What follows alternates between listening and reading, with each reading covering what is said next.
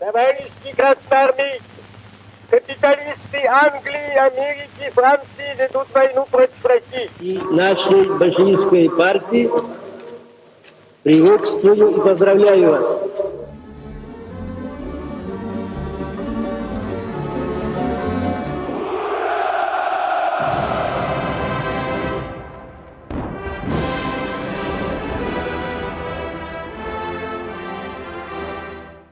Rusya'dan Sevgilerle'nin özel bölümüne hoş geldiniz. Her hafta olduğu gibi yine karşınızdayız. Bu sefer sesimizde değil aynı zamanda görüntümüzle de birlikte sizlere seslenmeye çalışacağız. Ve önemli bir günde bir aradayız.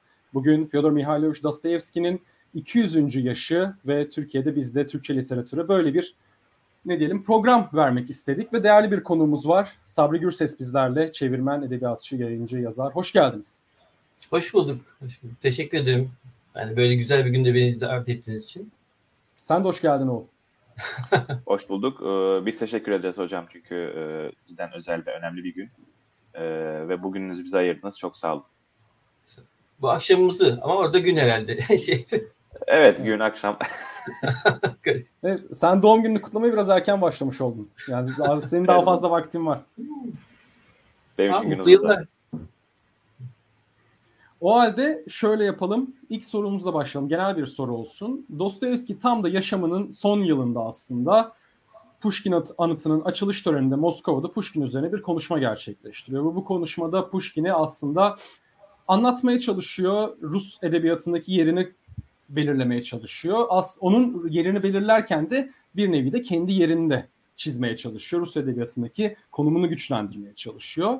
Ve Pushkin'den Gogol'e, Lermontov'a, aslında Turgenev ve Gonçarova ve ondan sonra Dostoyevski'ye, Tolstoy'a kadar uzanan bu büyük Rus edebiyatı macerasında biz Dostoyevski'yi bir Rus imajı yaratmak konusunda, bir Rus ruhu yaratmak konusunda, kitaplarındaki, yazdıklarındaki, mektuplarındaki her şey bakımından nereye konumlandırıyoruz 19. yüzyılda ve sonrasında aslında 20. yüzyıla giderken, 21. yüzyıla giderken Dostoyevski kendisinin mirasını üstlenenler bakımından da ne anlamı taşıyor? Böyle genel bir soruyla başlayalım. Çok genel bir soru. şey, tam olarak yani Bunları şeyden... döneriz tekrar tabii ki. ya öyleyse diyoruz ki aslında şey yani Pushkin konuşması şey Dostoyevski için bir dönüm noktasıydı. Ee, 1888 yılında gerçekleşen konuşma şey ve onun yapıtını yeniden yorumlamasını, yorumlanmasını, onun yeniden bir geri yerleştirilmesini sağladı diyoruz. Doğru mu anlıyorum? Evet öyle diyebiliriz tabii ki. Evet. Gerçekten de anlaşılan şey öyle diyebiliriz ve şeyin bir bakıma bunu hani şey e, şimdi benim hani okur şey dinleyiciler ya da işte okurlar ya da işte ilgili kişiler Dostoyevski'yle ilgilenen kişileri e, bir hatırlatma olsun babında. Birincisi şey yani Dostoyevski'nin e, bu aslında son eseri şeydi. Yani Karamazov'da yaratmış e, olan yazar e, son olarak bu konuşmayı yapıyor. Yani daha doğrusu son olarak bu konuşmayı yapıyor derken e, en büyük son eseri olarak bu konuşmayı yapıyor ve bu konuşmanın tartışmalarını yaşıyor. Şey, ve burada gerçekten de kendi yapıtına e, yeniden bir anlam veriyor. Ya da e, kendi yapıtını başkalarının yorumlaması için ya da başkalarının e, nereden e, bakacaklarını bulabilmesi için bir pencere açıyor. Şimdi şeye baktığımızda aslında e, şey bu konuşma tamamen bir Rus konuşması. Yani aslında evrensel, bütün dünya edebiyatına açık, bütün e, kültürlere açık bir konuşma değil. Tamamen Rus olmakla, e, yani bizim Türkiye'de çok tartıştığımız işte Türk olmak e, nedir e, konusunda benzer şekilde Rus olmayı tartışan, Rus kimliğinin ne olduğunu tartışan bir konuşma. Ve o anlamda Dostoyevski açısından da kendi yapıtlarına baktığımızda kendi e, şeyine, yaşamına tekrar dönüp bakması, kendi e, ilk gençliğine dönüp tekrar bakması e, açısından da bir değer taşıyor. Nasıl bir değer taşıyor? Çünkü şey e, Dostoyevski'nin hayatını belirleyen işte olaylardan biri olarak biz e, şeyi yani gençliğinde e, çok şık bir e, sanatçı olması, işte şey şık çevrelerde gezmesi ve ilk eserleriyle başarı kazanması ve e, bu başarıyı e, sergilerken e, işte şey batıcı ve işte aydınlıkçı, şey ilerici çevreler arasında e, olması. Fakat derken bu e, çevrelerde e, şeyin okuduğu bir mektup yüzünden işte içinde bulunduğu çevreyle beraber sürgüne gönderilmesi olayı tanımlıyoruz. Bu sürgüne gönderilme olayı da işte bildiğimiz e, üzere şeyi e, bunların işi içinde olduğu yazar olarak işte e, çalışı çevreyi şey yani göstermelik bir idam sehpası önüne çıkartıyorlar. E, şey, ve daha sonra son anda Çar Alexander e, onların e, işte göstermelik bir şekilde affını e, sağlıyor ve sürgüne gönderilmesi sağlıyor. Dostoyevski'nin kariyeri, e, edebi kariyeri böylece yani önce e, yükselme, başarı kazanma ve ardından şey büyük bir krize girme ve şeyden büyük başkentten uzaklaştırılma, sürgüne gitme. Orada 10 yıl kadar falan kalma ve sonra geri dönme çabasıyla damgalanıyor. Şimdi sürgüne gittiği e, yerde e, şeyden yani Moskova e, çevresinden farklı olarak e, bambaşka daha önce hiç açık, e, yanında olmadığı bir halk çevresinin içine düşüyor. E, bu Ölü Evinden Notlar ya da Hatıralar dediğimiz kitabın içinde anlattığı çevreye halkın içine düşüyor. Burada yani toplumun en aşağı, en dip, en e, karışık e, kesimin içine, halkın bizzat kendisinin içine geliyor. Ve ikinci olarak da şey burada e, bir kişilik kırılması da yaşıyor. Çünkü bildiğimiz üzere o sürgüne gönderilen bu kamplarda e, hapis olarak tutulan insanların kişiliklerinin de hani zedelenmesi için şey, özel bir e, şey cezalandırma yöntemi var. Yani saçılın kafasının yarısını tıraşlıyorlar. E, özel prangalar taktırıyorlar ve e, şey damga vuruyorlar bu insanlara birer hayvan gibi şeyde. Ve bu insanların arasında Dostoyevski var olmaya yani yaşamaya çalışırken yavaş yavaş şeyi halkı keşfettiğini, Rus halkını, Rus kimliğini, Rus olmayı, e, Rus halkının dipte yaşayan gücünü keşfettiğine inanmaya başlıyor. Ve e, şey işte dolayısıyla yıllar sonra işte Moskova'ya dönüp de tekrar edebiyat dünyasına e, girdiği, orada kendi yeniden ifade etmeye çalıştı ama eski insan değil. E, bambaşka bir insan ve yeni bir şeyi tanımış, yeni bir şeyi görmüş. Yani diğerlerinin görmediği kadar derin bir şey görmüş bir insan olarak e, geri geliyor ve zaten yazdıkları da hep bunu ifade ediyor. Kendi edebiyatı elbette şey yani daha en başından beri yani deyim yerindeyse işte hani bizim şeyin Bahti'nin terimini kullanırsak işte çok sesli, çok e, konuşmalı, çok sözlü bir e, edebiyat. Sürekli, yani daha ilk eserlerinden itibaren kuşkusuz Gogol'un da etkisiyle ya da e, o dönemin edebiyatının çeşitli yönlerin etkisiyle e, renkli kendi içine çelişkiler ve e, tartışmalı karakterleri olan bir edebiyat. Fakat bu şeyden sonra yani sürgün döneminden sonra artıyor. Ve bu artışın içine bir de bizim bildiğimiz üzere şey e, dini boyut geliyor. Daha önce var olmayan bir dini boyut geliyor. E, şeyden sonra sürgünden döndükten sonra İncil e, şeyin yani eserlerinin merkezinde demesek de yani sürekli üzerinde bir gölge olarak yer alıyor. Şimdi birincisi burada parantez açmak lazım. Hani İncil e, konusu benim e, kanımca yani hani şeyin bizim hmm, okur olarak en azından yeterince tanımadığımız bir olgu. Yani İncil'in İncil metninin nasıl bir şey olduğu, İncil metninin edebiyatın içine nasıl girdiği ve bu İncil'in kültürü nasıl şekillendirdiği. Yani çünkü en basitinden yani cami kültürüyle kilise kültürü arasında temel farklar var ve bu ıı, temel farklar aslında biz ne kadar farkında olmasak da bizim okuma ve düşünme tarzımızı etkiliyor. Ee, şey yani oradaki oturma biçiminden, oradaki işte şey ayinlere katılma biçiminden, orada okunan dualara ve e, yapılan ritüellere kadar. Yani sonuçta e, şeyin kilisedeki e, edebiyatın sonuçta şey e, ne sosyetedeki edebiyatıyla iç içe olduğunu ve birbirini şekillendirdiğini biliyoruz. Bizim e, ama İncil okumayan, İncil'de hani yaşamayan bir kültürde okuyan okurlar için bir başka bir durum. Şimdi o yüzden hani bir de bu çerçeveden şey metne nasıl girmiş? Örneğin suç ve cezada şey İncil tartışması yani Raskolnikov açısından ne değer taşıyor? Sonya açısından ne değer taşıyor? Bunu ayrı ayrı değerlendirmek lazım. Fakat enteresan tabii yani edebiyatın özelliği o. Ee, şeyi e, biz okurken bu tip şeyleri hep arka plana itebiliyoruz. Yani bazı şeyleri öğeleri alır, daha genel şeyleri, daha insani, daha evrensel şeyleri kavrayabiliyoruz ve e, oradan daha dipteki şeyi çıkarabiliyoruz. O yüzden de Dostoyevski hani bunun ötesine geçip orada sürgünde ve şeyde bulduğu şeyin ötesine ki başka bir edebiyat yaratıyor. Şey e, ve oradan şeye doğru geldiğimizde baş bu Pushkin konuşmasına doğru geldiğimizde yani edebiyatının yazarlığının sonuna yazarlığın sonu olmayabilirdi. Pushkin pardon şey e, Dostoyevski sonuçta bu konuşmayı yaptıktan sonra Karamazov'dan sonra da hayatta kalabilirdi. E, ve bir başka bir sonraki eserini e, yazardı ve bizim açımızdan başka bir şey olurdu.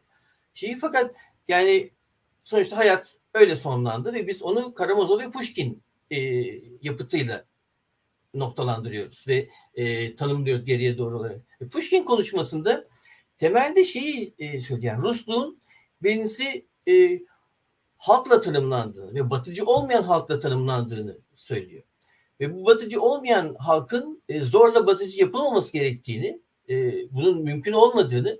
Ama e, bunu söylerken de bu hep savunduğu fikirleri söylerken de birdenbire yani Pushkin'in aslında bu ikilemden batıcılık ve batıcı olmamak e, ikileminden bir çıkış yolu bulduğunu e, Yevgeni Onegin diye bildiğimiz eserde şey ve, ve diğer başka benzer eserlerinde e, bunun e, çıkış yolunu ikisini uzlaştırmak e, olarak ve başka bir karakter yaratarak e, yaratarak e, olduğunu söylüyor. Kim bu karakter? Tatyana karakteri. Yevgeni Onegin e, eserinde, Pushkin'in Yevgeni Onegin eserinde e, köyde teyzesinin yanında yaşayan kız olan karakter. E, yani bu şey yani bizim kültürde pek fazla tanınan bir eser değil. O yüzden ben kısaca özetlemek e, gerekir. Pushkin bu eserde e, şey dönemi bir dandi, bir züppe karakterini e, ele alıyor ve e, onu işte şey e, başkentin şaşasından bir süre uzaklaştırarak köye gönderiyor. O köyde e, şeyin işte bir yaşayan yaşayan komşularından bir aileyle görüşmesini, orada bir başka başka bir e, Avrupa'ya gitmiş ve gelmiş bir başka şairle e, Alman kültürüyle beslenmiş bir şair Lenski ile karşılaşmasını, e, bu onunla arkadaş olmasını, sonra o arkadaşıyla beraber işte o komşu aileye gitmesini, orada Lenski'nin e, şey işte iki kız kardeşten bir tanesine aşık olmasını, diğer Tatyana'nın da işte bu şeyden Onegin'den hoşlanmasını. Fakat Onegin'in yani şey e, züppe ruh haliyle ve şeyle ona ilgi göstermemesini, başka dünyalarda olmasını, e, Tatyana'nın kapılmasını fakat Onegin onu reddedip işte onun hayattan çıkıp gitmesini e, fakat yıllar sonra işte şey dünyayı e, gezdikten dünyanın çeşitli yerlerinde çeşitli maceralar yaşadıktan sonra e, Onegin'in başkente dönmesi ve başkentte şey tekrar Tatyana ile karşılaşması. Fakat Tatyana'nın bu dönem bu e, arada başka biriyle e, evlenmiş olması ve e, Onegin'in geri çevirmesinin hikayesi Yevgeni Onegin e, dışarıdan bakarsan. Bu arada arka planda tabii kuşkusuz şey çok trajik bir hikaye var. Yani Onegin'in köyü terk etmesinin sebebi e, şeyin Lenski'nin işte bir kıskançlığa kapılıp e, şeyi işte kız kardeşi e, sevdiği kadını e, Onegin'e ilgi gösterdiğini düşündüğü için işte Onegin'e düello etmesi ve Onegin'in onu düelloda öldürmek zorunda kalması, öldürmesi e, hikayesi var. Şimdi burada şeyi e, Tatyana'yı Dostoyevski Pushkin'in yarattığı e, erdemli ve Rus halkını temsil eden ve e, benzersiz bir kadın, bir Rus e, kadın olarak e, tanımlıyor. Ve işte bu e, kadın figüründe şeyin yani e, batıcılık ve doğuculuk, batıcılık, Slavcılık karşılığının ilişkisinin çözüldüğünü e, öne sürüyor. Çünkü Rus halkının değerlerini ifade ettiğini söylüyor. E, bu da enteresan bir şekilde şeyin Dostoyevski'nin tekrar gençlik dönemine, bu bahsettiğimiz şey ilk içinde olduğu çevrede e, şeyin yani Belinskilerin içinde olduğu çevrede e, sıkça dile getirilen bir düşünceye geri dönmesi demek. E, çünkü daha ilk e, dönemde yani Pushkin'in bu eserinin hani çok önemli olduğunu, temel Rus edebiyatının temel eseri olduğunu Yevgeni Onegin söyleyen Belinsky ve o e, eserin Rus edebiyatının e, ve Rus edebiyatının ve Rus hayatının bir ansiklopedisi olduğunu söyleyen kişi Belinsky. Ve daha sonra Belinsky ile e, çelişkiye düşen de Dostoyevski. Fakat yıllar sonra dönüyor ve tekrar hayatın ilk başındaki fikri sahiplenerek fakat onu başka bir seviye taşıyarak e, onu bir kademe daha yükselterek e, bu Pushkin konuşmasında Rus halkının ya da Rusya'nın şeyi yani e, Avrupa'yı kurtaracağını ve Avrupa ile ya da işte Batı ile ya da Avrupa evet Avrupa ile yani sonuçta şey onu karşılaştırmanın gereği yok. Ee, uygarlığı yeniden yaratacağını ve yeniden şekillendireceğini Rus halkının ve Rus medeniyetinin şey e, Avrupa medeniyetinin çökmekte olan Avrupa medeniyetini yeniden canlandıracağını e, ifade ediyor. Ve bu e, şeyde savunduğu şey bu. E, konuşmada savunduğu temel şeylerden bir tanesi bu. Ve bu konuşmanın ya, e, şeyi ya o da o ortamda büyük başarı e, kazanması şaşırtıcı bir şey. Çünkü orada bildiğimiz gibi şeyi Turgenev'le rekabete giriyor. E, Turgenev de aynı yerde aynı açılış yapmak üzere konuşma yapıyor. Fakat Turgenev Pushkin'i dünya edebiyatının hani baş yazarlarından biri olarak göstermiyor.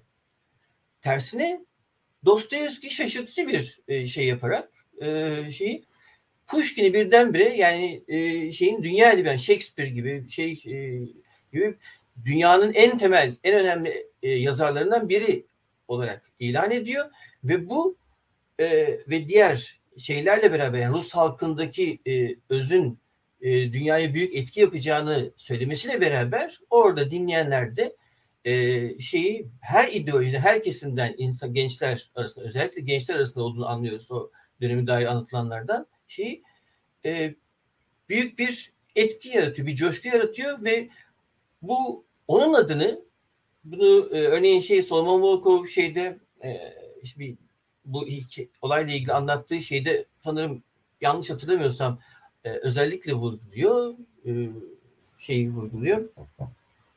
E,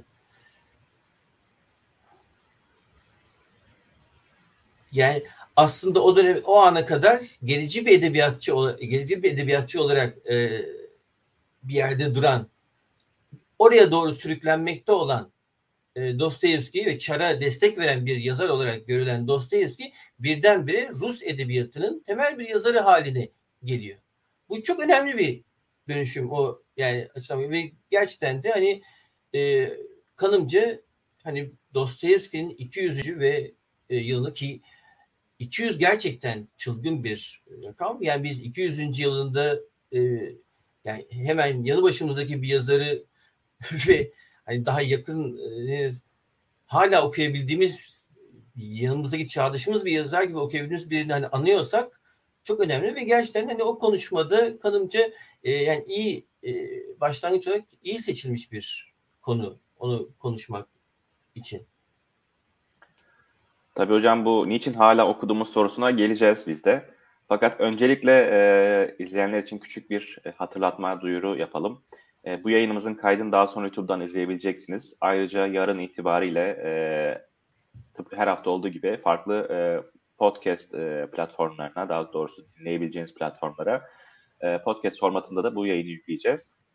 E, sorularınızla e, katkıda bulunabilirsiniz yayınımıza.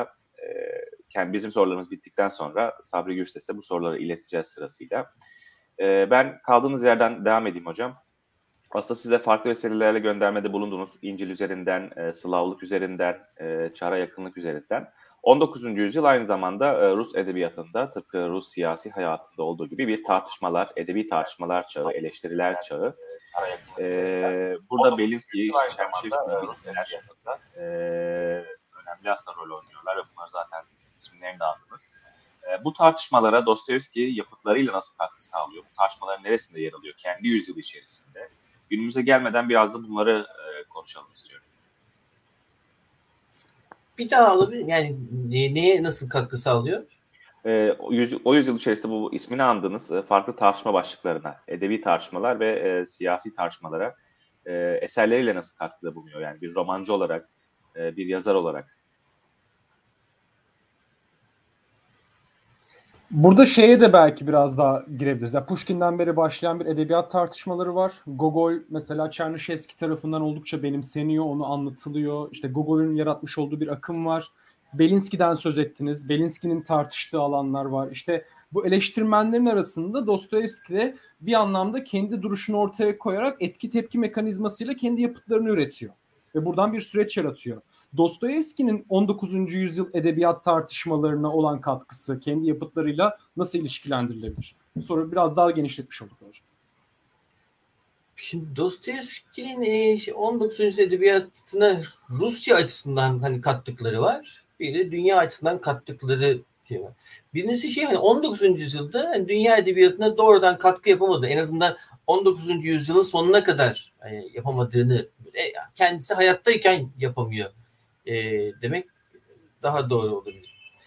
E, örneğin bunun dışında şey yani Turgenev e, Avrupa edebiyatıyla daha doğrudan bir e, bağ kuruyor. İşte hani şeye e, örneğin George Sand'la olan ilişkisinde şeye e, Avrupa'ya gidiyor ve Avrupa'dan Rus edebiyatını dünyaya tanıtmaya ya da Avrupa'ya tanıtmaya e, çalışıyor. Dostoyevski bu açıdan daha tereddütlü. E, şeyi yani Avrupa edebiyatından beslenen ama Avrupa edebiyatına çıkamamış yani çeviri yoluyla en azından çıkamamış olan bir yazar kendi hayatındayken. Diğer yandan e, şeyin birincisi daha başlarken şey kalıbını koyduğumuzu biliyoruz. Yani Pushkin e, hani biz Rusçacılar, Rusya e, edebiyatıyla ilgilenen e, kişiler açısından temel şey işte Pushkin e, bu e, edebiyatın modern biçimlerini yarattı. İşte ilk öyküyü, ilk e, romanı e, yarattı. İşte ilk temel şiirleri, daha ilk e, şeyi manzum romanı e, ortaya koydu. Ve ondan sonra e, Rus edebiyatı büyük ölçüde onun konularından beslendi diyebiliyoruz.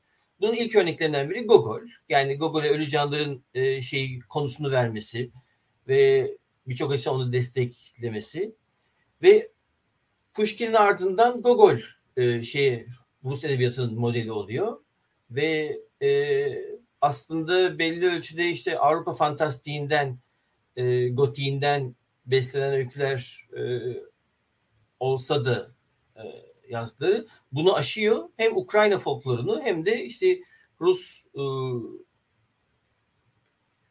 hayatının işte kendine özgü yanlarını ve kendine özgü sorunlarını e, edebiyata katmayı başarıyor. Ve Dostoyevski geldiğinde, edebiyata başladığında örnek aldığı işte temel e, kişiler. Birincisi e, şey Balzac gibi kimseler. İkincisi e, İngiliz gotik romanından hatta Edgar Poe'dan etkilendiğini e, öğreniyoruz. Ve oradan aldığı şey modelleri kendi edebiyatı haline getirdiğini e, görüyoruz bir ilk eserlerinde işte Belinsky'nin ya da başkalarının saptığı gibi Gogol etkisi yüksek. Fakat şeye yani e, ve o açıdan ilk dönem eserlerine baktığımızda biçimsel olarak hani bir yenilik getirmiyor. Ee, özel bir katkı sağlamıyor. Ancak sürgünden döndükten sonraki e, eserleri e, Rus edebiyatını hani şekillendiren, yeniden şekillendiren eserler oluyor. İşte Suç ve Ceza ve diğerleriyle bildiğimiz gibi. Ve bu devam ediyor. Bilmiyorum bu Buradan o zaman şeyi de tartışabiliriz. Hani biraz daha işte hem sürgünü koyuyoruz. Sürgünden öncesi var. Biraz daha karakterlerin içine girebiliriz. Yani çok gerçekten herkes tarafından bilinen karakterler yaratıyor. Başta da Raskolnikov olmak üzere. Daha sonrasında Karamazov kardeşlerin zaten kardeşler bütünü kendi içlerinde ayrı karakterler oluşturacaklar. Kumarbazdaki Alexey bambaşka bir karakter olarak karşımıza çıkacak. Bu karakterler üzerine söyleyebiliriz. Yani Dostoyevski bir karakteri nasıl inşa ediyor, onun hangi özelliklerle donatıyor ve Rus edebiyatında onu farklı kılan şey neye dönüşüyor bu noktada? Belki onu farklı kılan şeyler Rus edebiyatının bu açıdan farklı kılan bir şey yani tekrar dönüp tamamlamakta yarar var. Yani Rus edebiyatı bugün de hani şey diye bakıp e, söylemeye çalışmışlar. Yani ağırlıkla tip edebiyatı olarak karşımıza çıkıyor bu dönemde. Ve bizim oradan aldığımız en temel miras herhalde bu. Yani e, şey ölü canlardan bahsettiğimizde ölü canlarda da işte Çiçikov'dan bahsedip bir sürü orada temel tipleri e, görüyoruz. Belki bu dönemin şeyi yani tiyatral e, ağırlıklı bir dönem olmasıyla e, alakalı olan bir şey. Birçok karakter var ve bu karakterleri biz hani şey e, tipleşmiş e, biçimleriyle tanıyoruz ve edebiyatı öyle tanımlıyoruz. İşte daha sonra şeye geldiğimizde Dostoyevski'ye geldiğimizde insancıklardaki karakterler bize tip olarak geliyor. Şeye döndüğümüzde e, Lermontov'a baktığımızda daha öncesinde şeyi Pechorin'den bahsediyoruz. İşte o şeye geçtiğimizde nenir e, Gonçarov'a geçtiğimizde Oblomov'dan bahsediyoruz. Sonra tekrar dönüyoruz şeye baktığımızda yani Dostoyevski'ye baktığımızda yeraltı insanı diyoruz. Raskolnikov diyoruz. Sonya diyoruz. E, şeyi mu, yani bir bakıma bunlar bugünkü edebiyatımızdan farklı olarak çünkü bugün yani e, edebiyatta daha çok karaktersizleşme, daha tipsizleşme yani tiplerin azalması, daha gene anonim e, şeylerin ortaya çıkması e, söz konusu muhtemelen. E de en azından o kadar tipleşmiş ve bize kalıp olarak kalan e, eserler e, yok. E, sanırım böyle tanımlıyoruz. Ama hani sizin bakış açınızda şey duymak isterim doğrusu.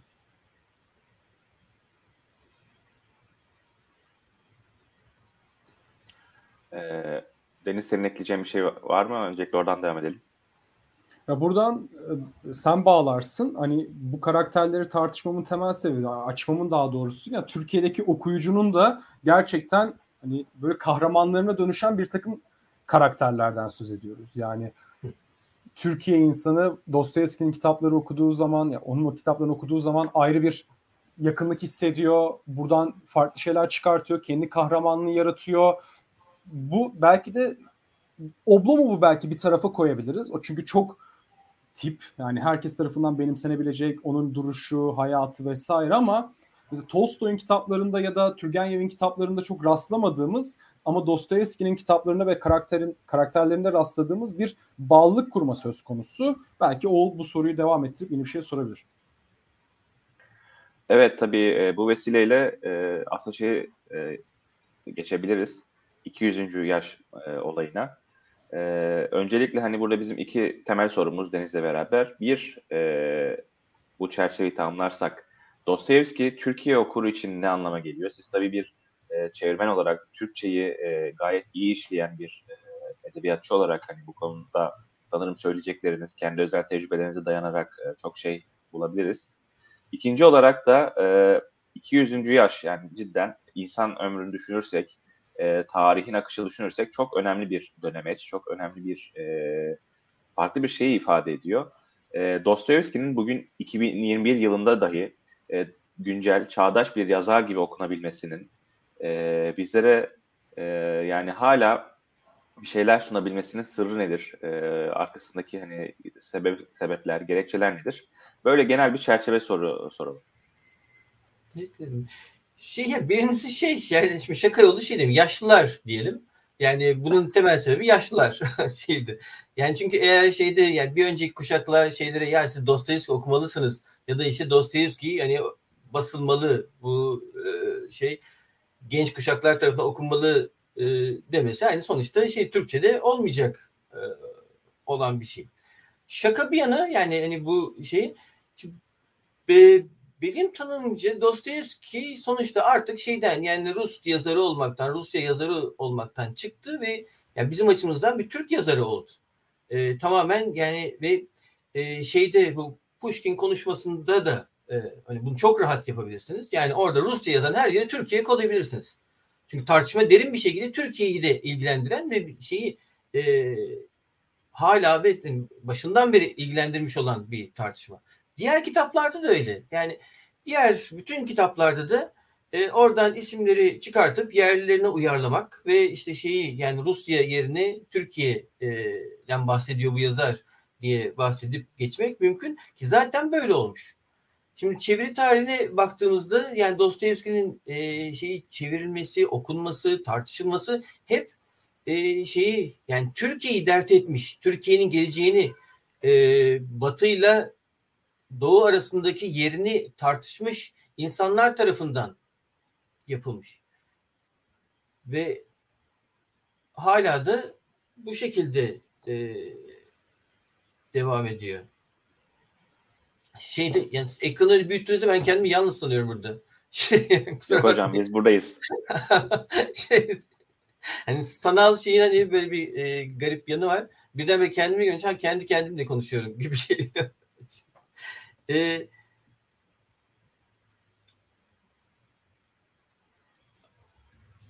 yani şey diğer yandan Rusya'ya baktığımızda yani 200. yılında Rusya için de Dostoyevski hala güncel çünkü e, şeyi çözülmüş değil. Yani tartıştığı şeyler, sorguladığı şeyler çözülmüş değil. Yani bu Rusya'nın e, Batı dünyasıyla olan ilişkisi gördüğümüz üzere hala sorunlu. E, hala da benzer çelişkileri taşıyor. Ve hala neredeyse aynı argümanlarla gidiyor. Yani biz istediğimiz kadar hackerların dünyasına geldik şeyi bütün siber internet dünyasında yaşıyoruz. Uzaya gidiyoruz, geliyoruz falan desek de e, yani dönüp dolaşıp aynı kişisel e, dertlere yani varlık dertlerine geliyoruz. Yani bugün şey Rusya'da da edebiyatçılar e, şeyi yani batıcılar ve batıcı olmayanlar olarak bölünmüş durumda. Birbirine e, tavır alabiliyorlar. Tart, bu, bu şekilde tartışabiliyorlar. E, ve hatta insan kendi kendine birçok e, yerde şeyi soruyor. Yani biz örneğin Rus edebiyatını aynı tartışmalarla karşılaşacaksak, aynı sorunlarla e, tartışacaksak neden yeni eserleri çevirelim? Yani sonuçta kalıp olarak bir elimizde var bu. Bize yeni bir şey lazım. Zaten şeyi ya bana ne zaman hani şey ya yeni Rus edebiyatında ne var? Sen ne görüyorsun falan dedikleri. Ben tabii ki elbette benden daha iyi görenler var.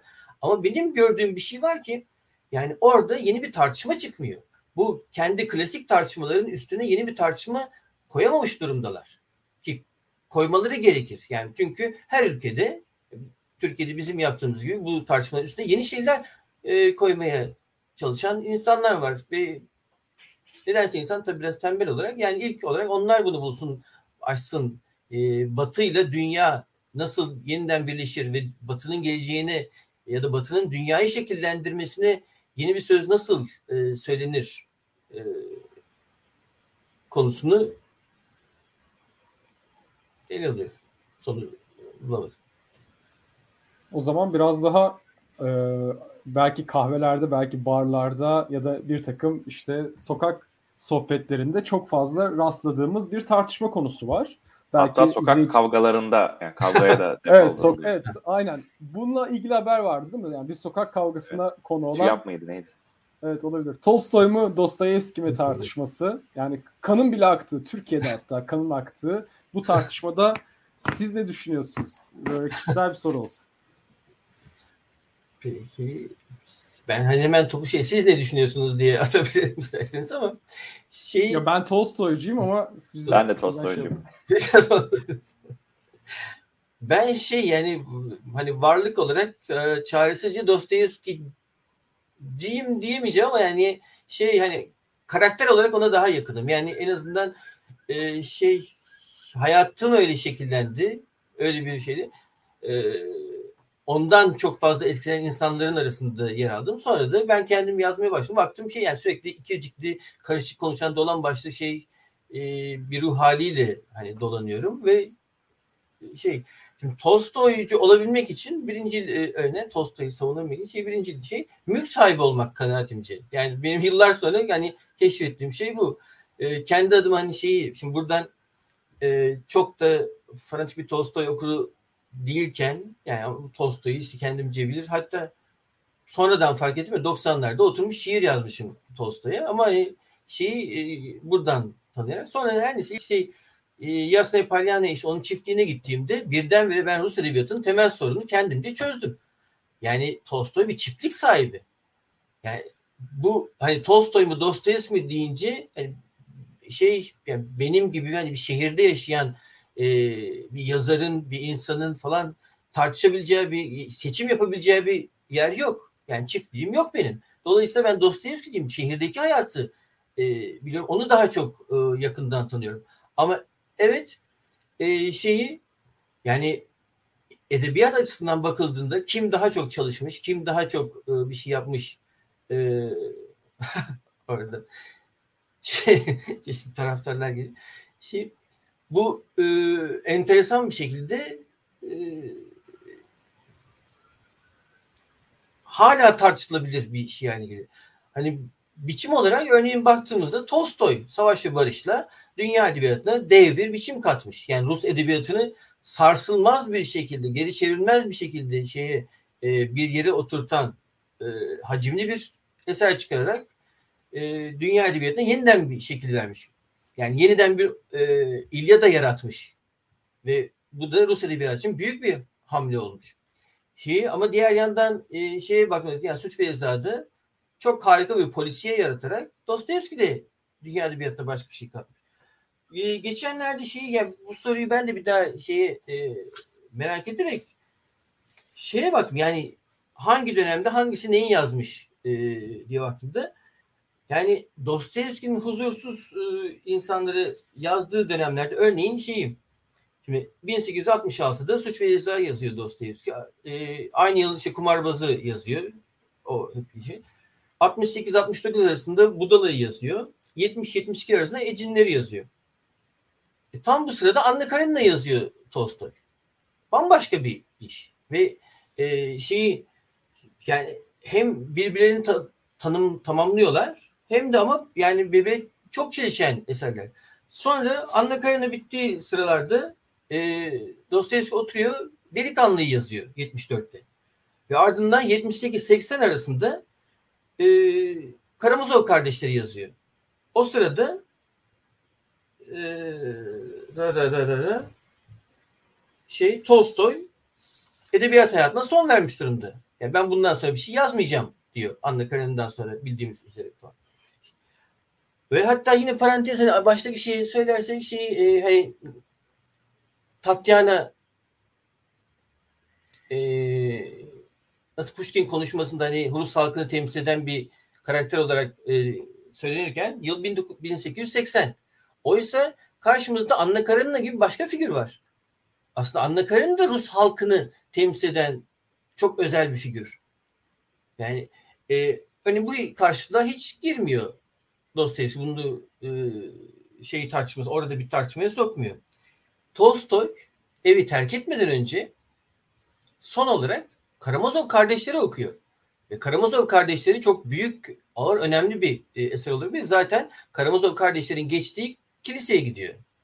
Ee, şey kaçmadan bir süre önce. Bu örneğin çok enteresan bir e, şey olarak göründü bana.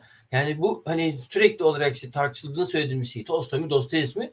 Tolstoy Dostoyevski'yi tercih ediyor kendi e, varlığı açısından. Bu oldukça garip bir şey. Şimdi şeyde. O yüzden bence yani bunu şey bu tartışmada aslında iki kişi yok diye bakmak lazım gibi geldi bana bir yerden sonra. Aslında yani bunlar e, hem de yani şey bir hani öz, romanın özel bir özel bir e, şeyi gibi hani onların ikisinin hayatını bir romanın e, bir parçası içindeki iki karakter gibi okuyabiliriz onları. Aslında hiç buluşmayan bir hikayeden e, hikaye biliyoruz ki yani Tolstoy Dostoyevski ile karşılaşmayı reddediyor. Bir toplantıda karşı e, aynı yerde bulunuyorlar fakat e, şey e, Tolstoy onunla görüşmek istemiyor ya da yani hiç kimseyle görüşmek istemiyor belki. Şeyi çıkıp gidiyor. Dostoyevski biraz üzülüyor şeyde.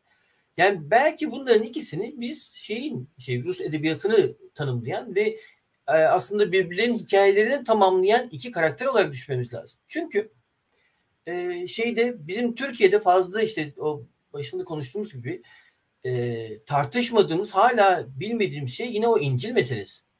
Yani sadece tabii İncil değil yani Kur'an konusunda da aynı sorun var. Ayrı bir şey. Yani bizim edebiyatımızda Kur'an da yeterince tartışılmış değil. E, kanımca şöyle tartışılmış değil. Yani biz e, başka edebiyatların İncil'i ya da başka dini kitapları edebiyatlarına kattığı kadar Kur'an'ı katmış değiliz. Şeyi, bunu e, gündelik hayatımızda katmış değiliz. Rahatça tartışabiliyor halde değiliz. Şeyi, e, yani şu anda ne şey gibi yani Tolstoy gibi oturup İncil'i yeniden çeviren e, ve bunu bir tartışma konusu haline getiren bir yazarımız yok. Çeviren ve tartışan kişiler var ve bizim şeyde e, yani kültür hayatımızın aslında büyük bir kısmını hani Kur'an çevirileri ve onların yorumlanması o yorum üzerinden hayatını kazanan insanlar oluşturuyor. O ayrı bir şey onu biliyorum ama edebiyatçı yok. Yani bunu e, konu haline getirmiş olan ve belli bir romanın içine e, katmış tartışma yap, şey, yapmış olan. Fakat bu iki e, yazarda biz e, hayatlarının yani en temel noktasında bunu tartışma haline getirdiklerini ve bu konuda çok fazla ortaklaştırdıklarını görüyoruz. Yani e, şey Tolstoy nasıl İncil'i işte e, dirilişte ve sonra kendi çevirisinde ve bütün diğer yazdıklarında e, hayatına ve edebiyatına katmaya İncil'i örneğin hikayelerle popülerleştirmeye çalışıyorsa e, Karamazov kardeşlerle Dostoyevski'nin yaptığı da bir bakıma bu e, şey yani ve diğer başka belki alt metinlerde. O yüzden yani böyle şimdi bu da İncil de şey hani e, dini ulvi bir metin olarak almamak lazım. Yani bunun şey biz e, şey gibi e, din din din e, konusu olarak bakmamakta yarar var. Çünkü e, şeyi yani bizim edebiyatımızın, Türk edebiyatının da kurucu metinlerinden bir tanesi İncil. Biz bunu hani şey bunu da yeterince konuşmuş ya da yeterince şey yapmış. İlhan Berk örneğin bu e, eserlerinde çok güzel şekilde e, almış ve işlemiştir. Birçok e, göndermelerle doludur hani metni. Ve diğer işte Melih Cevdet'ten diğer e, Ece Ayhan'a kadar bir sürü yazardı. Son dönem Türk edebiyatında hani bunu görüyoruz.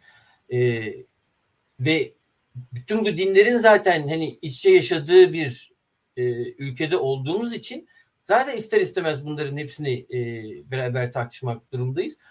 O açıdan hani bizim de yani şeye biraz e, saçma gibi gelecek yani hele 200. yıl dönümü için ne alakası var bunun da diyebilirsiniz ama şeyi e, ben örneğin artık en azından şeyde hani Orhan Pamuk'un yaptığı gibi yani şeyi e, Dostoyevski, Tolstoy'u bu Batı Doğu tartışmasıyla e, dan e, onun bir aracı olarak e, görüp oraya bir yere kurgulamaktan çıkıp yani bunları da içeren yani bu e, şey bütün alt metinlerin tartışmasını da içeren e, bir tartışmaya çekmekte e, yarar görüyorum ve bizim açımızdan aslında bu önemli gibi geliyor bana. Tolstoy mu Dostoyevski mi derken bence bir e, hani o şeylerde internette olduğu üzere şey Dostoyevski gibi şakalarda olduğu üzere yani ortak bir yazar görmekte yarar var sanırım. Kesinlikle sonuçta yani ortada bir futbol maçı yok yani. Aksine dünya tarihini değiştirmiş iki önemli figür var. Ve hani birbirlerine açık bir düşmanlıkları da yok. Ee, tabii ama biz de biraz işin şakasına şey yaparak fakat burada sizin açtığınız e, tartışma aslında çok önemli oldu ve e, yani Türkiye'de e, yani Türkiye'ye geçtim. Dünya edebiyat tartışmalarında da cidden çok e, göz ardı edilen ve e, benim mesela ilk defa duyduğum bir noktaya değindiniz. Bu sebeple hani e, kendi adıma da teşekkür ederim.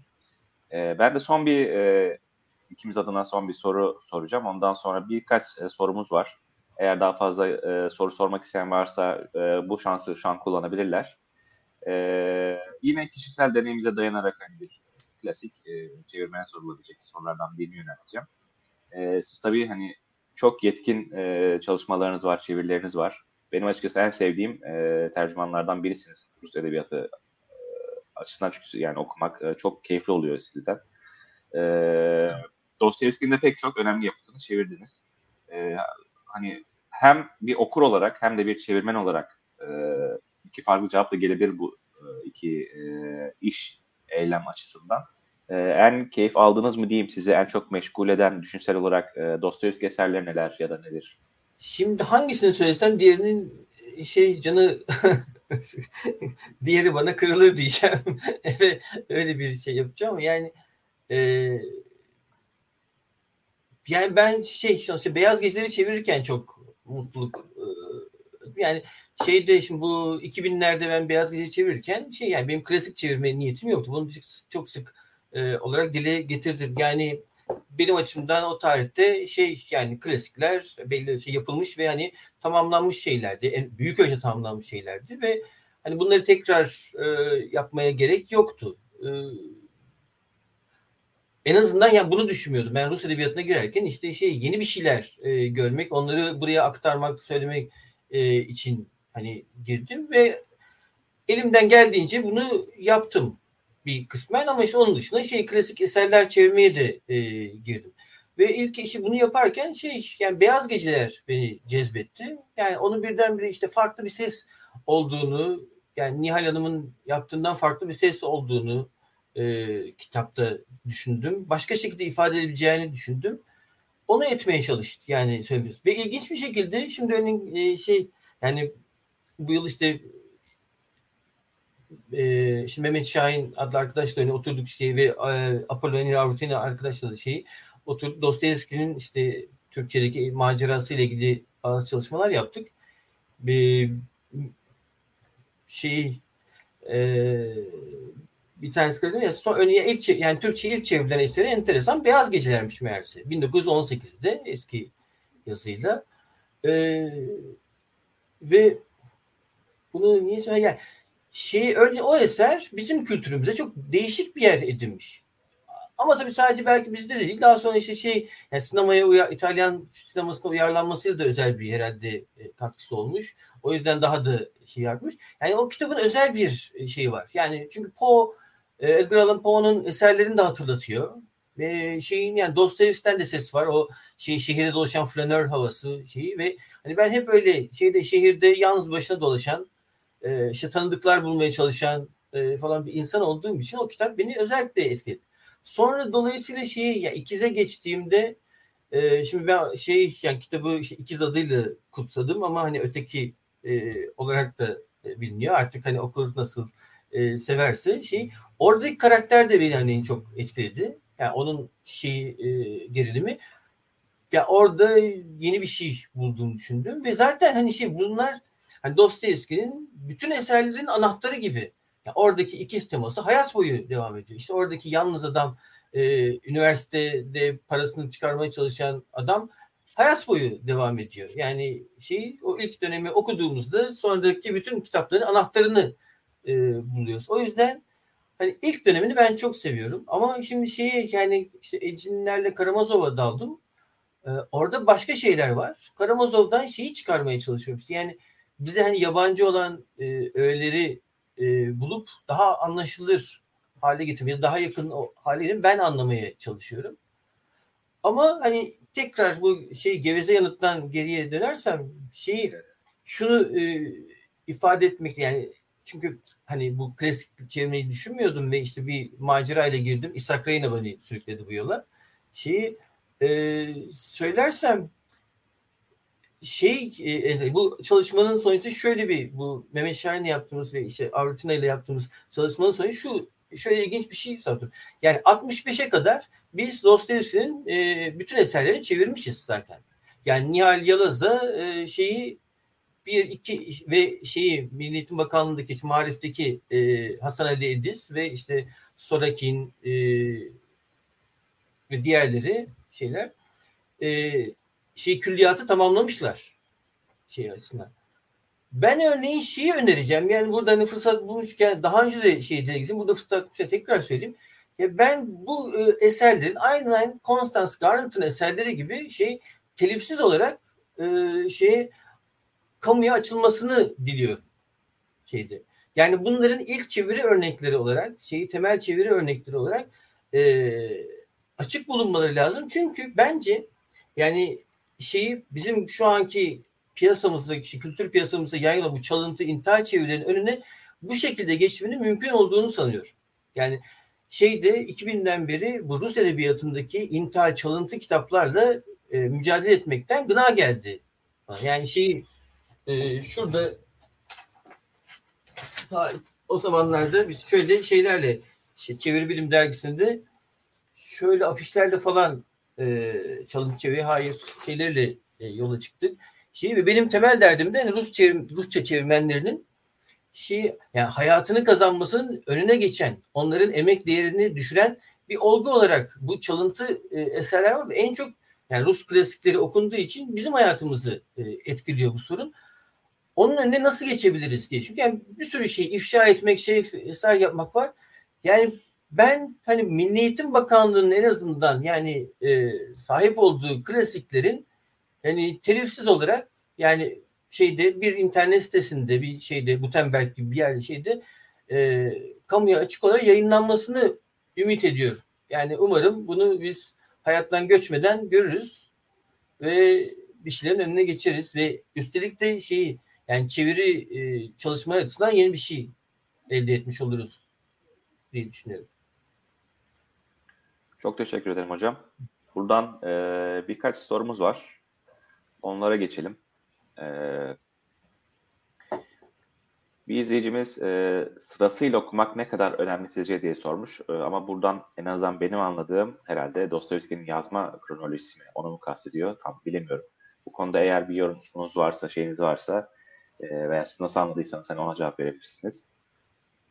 E, yani yani temel önem taşımıyor. Çünkü şey yani sonuç hayatımız öyle gelişmiyor. Yani bir yerden girip e, bir romanı beğeniyorsak ben de sonuçta şey sırasıyla okumadım. Yani e, örneğin muhtemelen ilk önce Suç ve Ceza'yı okudum. İşte evde bulduğum etkilendiğim için. Sonra hiç e, beklenmedik şey Delikanlı'yı okudum. Şey yani ve Delikanlı'dan hani aslında Dostoyevski'yi bırakabilirdim. Ama sonra başka kitabını e, ezilenlerde hoşuma gitti ama hani ya bu da Dostoyevski değil tam olarak falan dedim ve sonra şey, yani her yerden girilebilir ama sırasıyla hani bakmanın e, da ayrı bir yararı var tabii. Ee, bir başka soru. Dostoyevski'den başlayan, başlayan bir Ruskaya ideya, Rus ideası fikri bulunmakta. Dostoyevski'den sonra özellikle Sovyetler ve modern dönemde bu konuyu Rus edebiyatında hangi yazarlar ve akımlarda görebiliyoruz? bu özel bir şey yani makale e, olarak yanıt verilebilecek bir soru. Fakat şey ya o konuda e, şeyi şöyle şöyle göstereceğim yani Güneş Ayaz e, adlı sosyolog dostumuzun şeyi e, güzel bir çalışması var. Yani günümüz Rus edebiyatında ya da şeylerde e, nasıl devam ettiğini tartışan değil ama Dostoyevski Rus e, ideyası fikrinin nasıl geliştiğini anlatan güzel bir kitap. Ben de şans eseri o şey kitabın doğuşuna tanık oldum. Ondan da ayrı mutluyum. Bunu e, yalnız not edip ayrıca yanıtlamaya Tabii. çalışırız. Çok sağ olun. Ee, bir başka soru. Dostoyevski hangi akımlarda eser üretmiştir? Bu sanırım hani lisede biraz aşina olduğumuz akım sorusu gibi olduğunu düşünüyorum. Yani bir cevabınız yoksa geçebilirim. Her akımda yani Dostoyevski akımında diyelim. Güzel, evet çok güzel. Ee, size teşekkür var. Ee, muhteşem bir noktadan açıkladı e, bahsi konu mevzuyu. Kırsal şehir ayrımı olarak e, bu konu e, sonraki dönemde Sovyet ve modern zamanlarda devam etmiş midir? E, kırsal şehir ayrımı konusu nihayete ermiş midir? Sorusu var. Yani sorular evet cidden biraz e, uzun ve hani dediğiniz gibi derinlikli ama e, güzel yerlere götürebilir. Kırsal, kırsal şehir ayrımı derken kastettiğiniz... E, sanırım mi? Tolstoy ve Dostoyevski kıyasından herhalde e, bahsediyor. Yani bahsettiniz ya Dostoy, e, Tolstoy çiftliğe çekiliyor. Öte taraftan işte e, Dostoyevski daha farklı bir işte bunalım. E, o hani ekonomik zorluklar vesaire. Sanıyorum öyle bir gönderme. E, yakınında devam etti. Yani çünkü hani Sovyetlerde de yine temel sorunlardan bir işte kolhozların yaratılması. Eğer hani o şeye e, gönderme yapıyorsak ve e, bütün işte toprak yapısının değiştirilmesi ve şey yani daha sonra Rusya'nın dağılması yani Sovyetlerin dağılması ve işte yeni Rusya'nın ortaya çıkması sırasında kimin hangi toprakta kaldığı, hani hangi fabrikaların nerede kaldığı falan gibi sorular belki. Ama tabii bu herhalde bununla alakalı değil. Fakat şey e, buradan hiç muhtemelen şey Berat Melkırcı'nın sorduğu bir soru değil belki ama hani şey enteresan ya yani onu e, izini sürmemiz lazım. E, şey, sonuçta Sovyet edebiyatına işte Tolstoy ve Dostoyevski model olarak e, sunuluyor ve biz hani Sovyet edebiyatında belli çerçevelerden bizim işte irtibat kurduğumuz çerçevelerden e, tanıyoruz.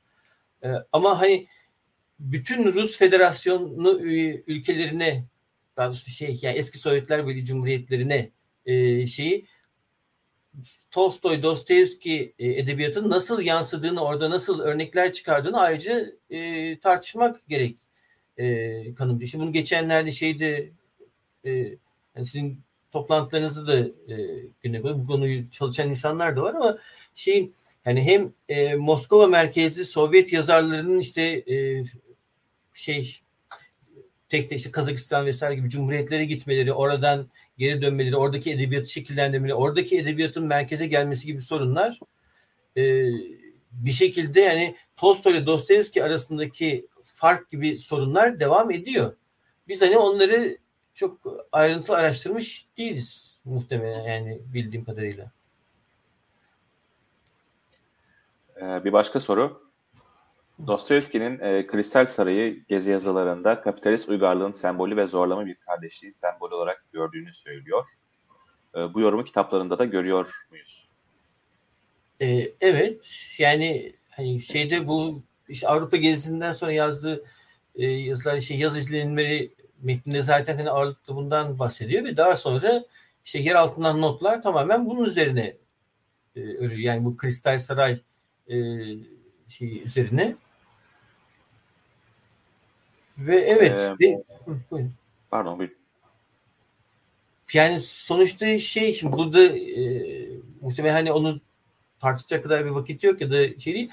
Ama 200. yılda işte başta hani söyledim hala şey geçerli. Orada hem yer altından notlarda tartıştığı hem de diğer sonraki edebiyatında yazdıklarında tartıştığı Avrupa'nın çökeceği fikri, Avrupa'nın dağılmakta olduğu fikri hani hala söylenen bir fikir. Ee, ama olmayan bir türlü bir fikir şeyi e, neye dayanıyor ve günümüzdeki hali nedir konuşulabilir elbette. Evet bu da güzel bir tartışma konusu. Ee, size özel bir soru yine. Rus yazarları çeviri yapma zorluğu açısından sıralasak sıralama nasıl olurdu? Böyle bir Ee, şeyiniz var mı bilmiyorum ama Yani o şey çevirmenin ilgi alanına ve hani nerede e, nasıl eğitim aldığına bağlı olarak e, gelişen bir e, konu sanırım. Yani şey şimdi, işte ben Rus diline girdiğimde farklı nedenlerle gittim. İşte belli Bahdil Notman falan işte bir entel bir şeyleri çevirmek için şeyi e, ve o şeylerin dili belli. Yani akademik metinlerin dili belli. Ama onun dışında şey e, hani argolu günlük hayattan bahseden çağdaş e, yazarları çevirmek için illaki bence şey daha e, Rus hayatının içine girmek, e, oradan yakından tanımak, oralarda olmuş olmak da yarar var ve genç kuşaktan bir sürü insan var böyle şu anda günümüzde bunu yapan. E, o yüzden yani yazarları sıralasak değil de şey yani yazarların yazdığı, anlattığı ortamları, e, dile getirdiği konuları sıralamak, sınıflandırmakta ve ona göre çevirmen seçmekte yarar var. Ee, sevgili Ayçin Kantoğlu'nun bir sorusu var. Ee, teşekkür ederiz e, yorumu için. Rus kadın yazarlar için ne söylemek istersiniz? istersiniz? Tavsiye edeceğiniz, etkilendiğiniz bir kadın yazar var mı? demiş. Etkilerini kızı yazar. Muhtemelen var. Muhtemelen var. Yani şey, e, ama hani şey yani bu e, Gamze Öksüz'ün araştırması sayesinde hani e, keşfettim ve bu sıralar hani e, epey şey ve kitabını yayınlamış. Yani Teffi adlı yazar. Oldukça ilginç bir yazar. E, şeyi bol şey oldu yine herhalde. Ne denir?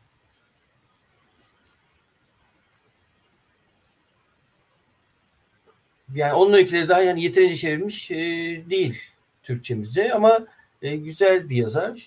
Yani onun dışında ya Ahmatova'dır, e, şey Svetla'dır. Çok etkileyen insanlar yani şiirlerini ve hayatlarını okuduğumuz zaman.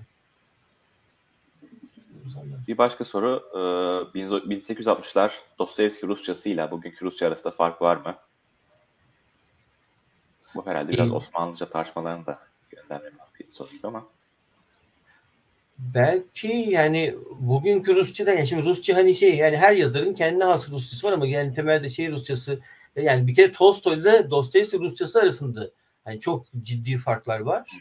Ee, onun dışında yani hani enteresan bir şey vardı ya Dostoyevski'nin şey Rusçasının kötü olduğunu sıkça söylerler. Hani Nabokov'un da e, arasında aralarında olduğu birçok insan şey Rus hani böyle şeyler yani daha şey ama hani onun konuşma ve yazma tarzıyla alakalı bir şey olduğunu düşünüyorum. Bunun daha iyi bir uzman yanıt verirse daha iyi olur sanırım.